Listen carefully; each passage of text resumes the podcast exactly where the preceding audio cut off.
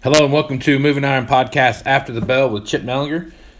Chip, looks like the markets have rebounded a little bit from yesterday. Yeah, a little bit of a turn on Tuesday here. Um,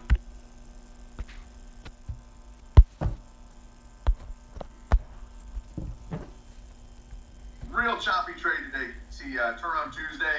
Uh, a lot of news here. So we've seen beans uh, unchanged to a touch lower, uh, 10, 11 higher uh, all over the board. We've got uh, some some news that's kind of conflicting on uh, whether the United States is going to pull out of this Iran trade deal. It doesn't really affect the grains. Uh, I should say the Iran nuclear deal.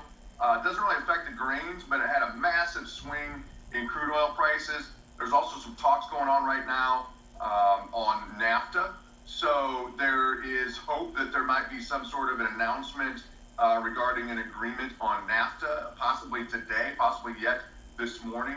So uh, that's got the markets uh, a little bit hopeful that uh, we could see a little bit of a bounce. And we got, you know, the bean market got beat up yesterday, so to see it up, uh, you know, six, eight cents here right now is uh, is not a huge deal. Um, can we hold these gains and build on it? Do we get any type of definitive answer on NAFTA? Um, you know, that remains to be seen. Also, some talk that uh, a Chinese trade rep is uh, coming to Washington. We were in uh, Beijing last week. Um, they're coming here this week.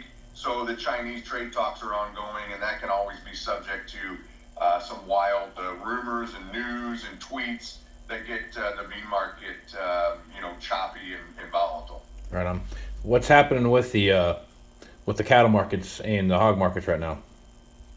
Yeah, hogs uh, having a decent day here. Uh, they've been up, uh, oh, at one point one forty. They backed off those highs a little bit. So uh, the hog market is is wanting to rally.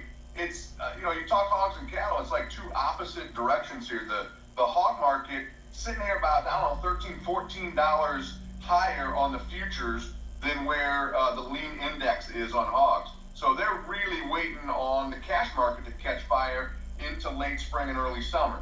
The cattle market's the other way. Um, you've got the cash market, uh, not as of this morning, I believe I read $21 above where the futures are. That's a record discount on uh, June live cattle futures.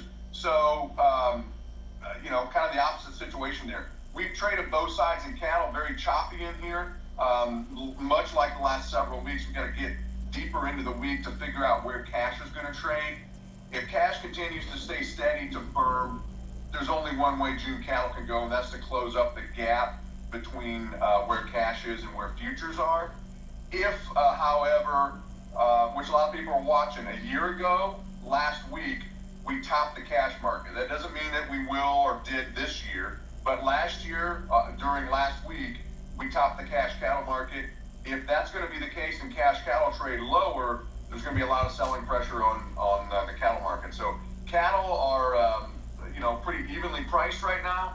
Waiting on cash trade could be very, very choppy as we go forward here uh, in this cap market. And uh, you can make arguments both ways, right? That hey, the, the futures market have to as well as uh, the opposite um, argument that man, the futures market knows that there's big numbers coming.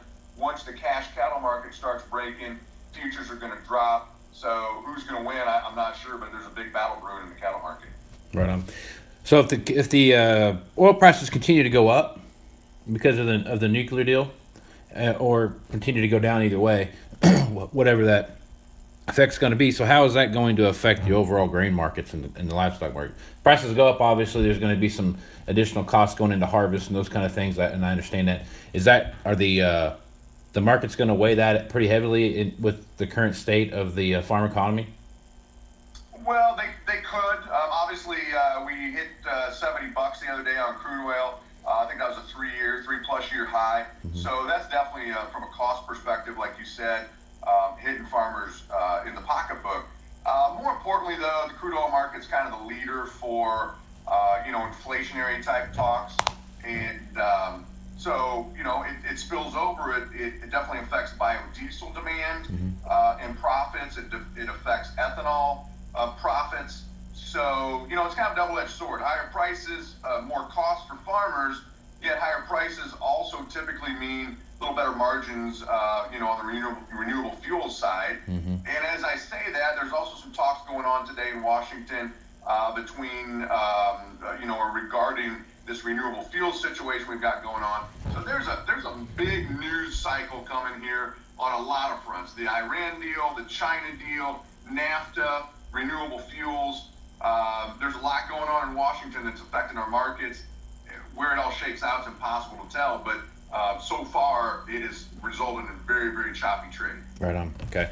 Yeah, I've noticed that renewable uh, fuel standard talk with the uh, some stuff I've seen on Twitter. So there's been uh, a lot of that bouncing around. So that's that's got to have some effect on the marketplace. So, um, well, Chip, if guys want to get a hold of you, continue this conversation, how would they do that?